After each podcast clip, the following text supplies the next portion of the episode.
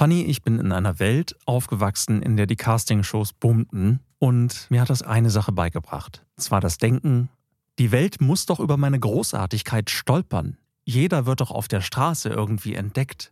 Warum denn dann ich nicht? Und es kam aber nie jemand und hat meine Großartigkeit entdeckt.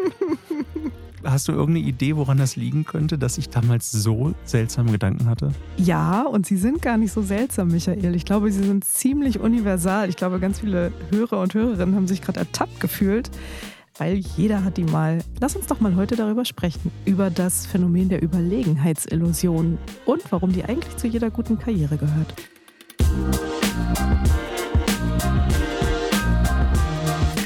Herzlich willkommen zu Zuhören Karriere machen, dem Podcast, der euch in wenigen Minuten in eurer Karriere voranbringt. Ich bin Fanny Jimenez, ich bin Psychologin und Journalistin bei Business Insider und bei mir ist heute Michael Reinhardt, Podcastredakteur. Hi Michael. Hi Fanny. Du hast ja gesagt, du hast darauf gewartet, dass jemand endlich deine Grandiosität erkennt. Hast du denn das Gefühl, dass es jemand getan hat inzwischen? Nein, außer einer einzigen Person und ich glaube, das bin ich selber. Mhm das klingt jetzt etwas überheblich, aber ich glaube inzwischen schon, die Fähigkeiten, die ich mir angeeignet habe, in dem Mix gibt es nicht bei so vielen Leuten da draußen. Aber damals habe ich gedacht, schon so als 16, 17, 18-Jähriger, Mensch, mir müsste doch eigentlich jemand sofort einen Job anbieten und ich müsste mich kaum irgendwo bewerben, weil irgendwie klappt das schon, ohne dass ich es versuche. Andere haben ja auch das Glück. Ja, ich kann die Gedanken total gut nachvollziehen, weil ich kann mich auch erinnern, bei meinem allerersten Praktikum, Schülerpraktikum, ich glaube achte Klasse war das, war ich bei der Berliner Zeitung und habe auch meinen ersten Artikel über Fahrraddiebstähle verfasst in der Region. Ein ganz klassisches Thema für Journalistenanfänger und fand den auch richtig gut und habe danach gedacht, ich weiß nicht, ob andere 14-Jährige so schreiben könnten. Ne? Das habe ich natürlich nicht gesagt, ich habe es nur gedacht.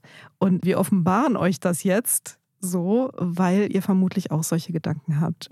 Und die schöne Nachricht ist, das ist nicht nur normal, das ist sogar ziemlich gut. Und ich glaube, das Fundament von ganz vielen Berufswegen und Karrieren, die ihr da draußen eingeschlagen habt oder vielleicht noch einschlagen werdet.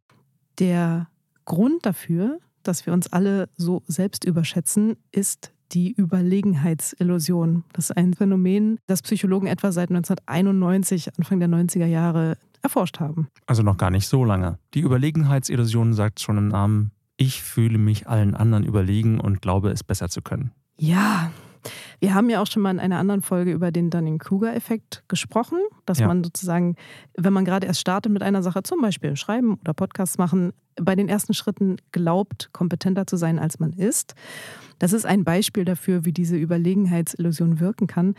Das Tolle an der Überlegenheitsillusion ist, dass sie überall präsent ist. Also sie bezieht sich nicht nur auf Fähigkeiten, wie beim Dunning-Kruger-Effekt, sondern sie bezieht sich auch auf das Aussehen, auf Persönlichkeitseigenschaften. Also wenn man Menschen fragt, ob sie sich eher überdurchschnittlich humorvoll finden, gewissenhaft finden, freundlich finden, dann sagen sehr, sehr viele Menschen mehr, als eigentlich die Statistik erwarten lassen würde, dass sie das auf jeden Fall sind. Die Menschheitsgeschichte ist ja ein bisschen älter als 1991. Warum hat es denn so lange gedauert, um wissenschaftlich beweisen zu können, dass wir überheblich sind? Also Punkt eins, warum wir das so lange nicht wussten. Ich glaube, weil Menschen eben meistens nicht darüber sprechen. Jeder denkt das so für sich und dass das ein Irrtum ist, fällt einem gar nicht so oft auf. Also in den Studien dazu haben zum Beispiel Forscher ihre Probanden gefragt, wie sehr sie glauben, dass sie beliebter sind als ihre Freunde. Das ist ja was, was fragt man normalerweise nicht. Und das ist auch etwas, das sagt man normalerweise nicht, aber man, man denkt es eben. Und ich glaube, deswegen ist ein großer Teil der Überlegenheitsillusion so im Verborgenen passiert und wurde lange nicht thematisiert, bis eben mal jemand auf die Idee gekommen ist, zu sagen, ich schaue mir das einfach mal an. Und was kam dabei raus? Also dabei kam tatsächlich raus, dass die meisten Menschen denken, sie sind beliebter als andere, sie sind bessere Autofahrer als andere. Wenn man eine ganze Reihe von Universitätsprofessoren fragt, wie gut sie im Vergleich zu den anderen Universitätsprofessoren sind, dann waren es, glaube ich, 96 Prozent, die gedacht haben, sie wären besser als ihre Kollegen. Ja, zur Erinnerung, tatsächlich besser als der Durchschnitt können nur 50 Prozent sein. Mehr geht nicht. Ich finde diese Erhebung unheimlich charmant, weil sie eben zeigen, dass jeder so ein bisschen gefangen ist in seinem eigenen Kosmos. Also das war durchgängig das Ergebnis. Was ich nicht gefunden habe, ist eine Studie, die erhoben hat, ob die Menschen sich auch als bescheidener als alle anderen einstufen. Aber wahrscheinlich tun sie auch das. Also der Logik nach müssten sie das tun. Was sehr paradox ist schon wieder. Ja. Wenn es diesen Effekt so weit verbreitet gibt, dann wird er ja irgendeinen positiven Vorteil für unser Denken haben. Ja. Ich nehme jetzt mal an, einen Lebenslauf zum Beispiel. Da tut es ja manchmal ganz gut, wenn man ein bisschen dick aufträgt und vielleicht die ein oder andere Fähigkeit nochmal hervorhebt oder ein bisschen besser bewertet, als es in der Realität der Fall ist. Mhm. Kriegen solche Leute dann auch den Job oder warum hilft es uns, überheblich zu sein? Also es heißt nicht unbedingt, dass man überheblich sein muss, aber dass man sich selbst immer einen Tacken überschätzt. Ich glaube, so würde ich es eher formulieren. Das ist also nicht so sehr die Haltung anderen gegenüber, sondern das tatsächliche Empfinden. Wie fühle ich mich im Vergleich zu anderen? Und ich denke, dass das so ein ganz alter evolutionärer Mechanismus ist, der wirklich, das konnte man auch zeigen in Studien, ins Gehirn eingebrannt ist gewissermaßen. Also es gibt Prozesse, wo man zeigen kann, dass die Überlegenheitsillusion dort wirkt und wie sie wirkt. Da ist der Optimismus was uns selbst betrifft und unsere Entscheidungen und unseren Lebensweg ins Gehirn übertragen worden. Und das bedeutet natürlich, dass es Vorteile haben muss, sonst würden wir das ablegen oder sonst hätte sich das im Laufe der Geschichte einfach erledigt. Und ja, ich glaube, es hilft, also zum einen natürlich, wenn man seinen Lebenslauf verfasst und davor sitzt und überlegt, was sind eigentlich meine Stärken, die fallen einem, könnt ihr mal kurz überlegen, in der Regel auch viel schneller ein als die eigenen Schwächen. Auch das gehört zur Überlegenheitsillusion. Aber es hilft natürlich auch dabei, überhaupt sich aus der Komfortzone zu trauen und zum Beispiel Jobs zu übernehmen oder eine Aufgabe zu übernehmen, wo man sich vielleicht überfordert, von außen gesehen, objektiv gesehen. Wir tun es aber oft trotzdem, aufgrund der Überlegenheitsillusion. Und ich finde, das ist ganz oft das Fundament von was ganz Wunderbarem, nämlich, dass wir über uns hinauswachsen, dass wir lernen, dass wir uns weiterentwickeln. Man wächst an seinen Aufgaben. Ja das, was du gerade beschreibst, kann ja auch tatsächlich helfen. Wenn man zum Beispiel jetzt wie ich im dritten Karriereweg erstmal anfängt und dann sich hocharbeiten muss, daran zu glauben, dass man das tatsächlich schaffen kann, oder? Mhm. Hast ja. du da noch ein anderes Beispiel? Ja, also vor allen Dingen für diesen grundlegenden Optimismus und diesen Mut, den man durch die Überlegenheitsillusion bekommt. Ich finde, ein sehr schönes Beispiel ist Mina Seitze. Sie ist die Tochter von äh, politischen Aktivisten, die aus Afghanistan nach Berlin gekommen sind, als sie sehr klein war. Und sie ist die erste Frau in der Familie, die einen Uni-Abschluss bekommen hat. Und inzwischen ist sie Dozentin für Data Analytics. sie hat sich als Quereinsteigerin in die Tech-Branche reingearbeitet, was für Frauen glaube ich, ohnehin immer noch nicht ganz so leicht ist. Also sie hat sich durch sehr viele Widerstände und auch über ihren eigentlichen Karriereweg, Bildungsweg hinaus, sie hat VWL nämlich eigentlich studiert, reingearbeitet in ein Thema, was sie völlig zu ihrem gemacht hat. Und ich glaube, da ist eine gesunde Portion Überlegenheitsillusion dabei gewesen. Ich finde es unglaublich bewundernswert und deswegen auch der Titel dieser Folge. Ich glaube, zu einer richtig guten Karriere was für mich bedeutet, dass man sich weiterentwickelt, dass man über sich hinauswächst, dass man viele Erfahrungen macht, gehört die Überlegenheitsillusion dazu. Jetzt gibt es ja aber Menschen, denen fällt es nicht so leicht, ihre eigenen Stärken zu erkennen oder damit sogar anzugeben.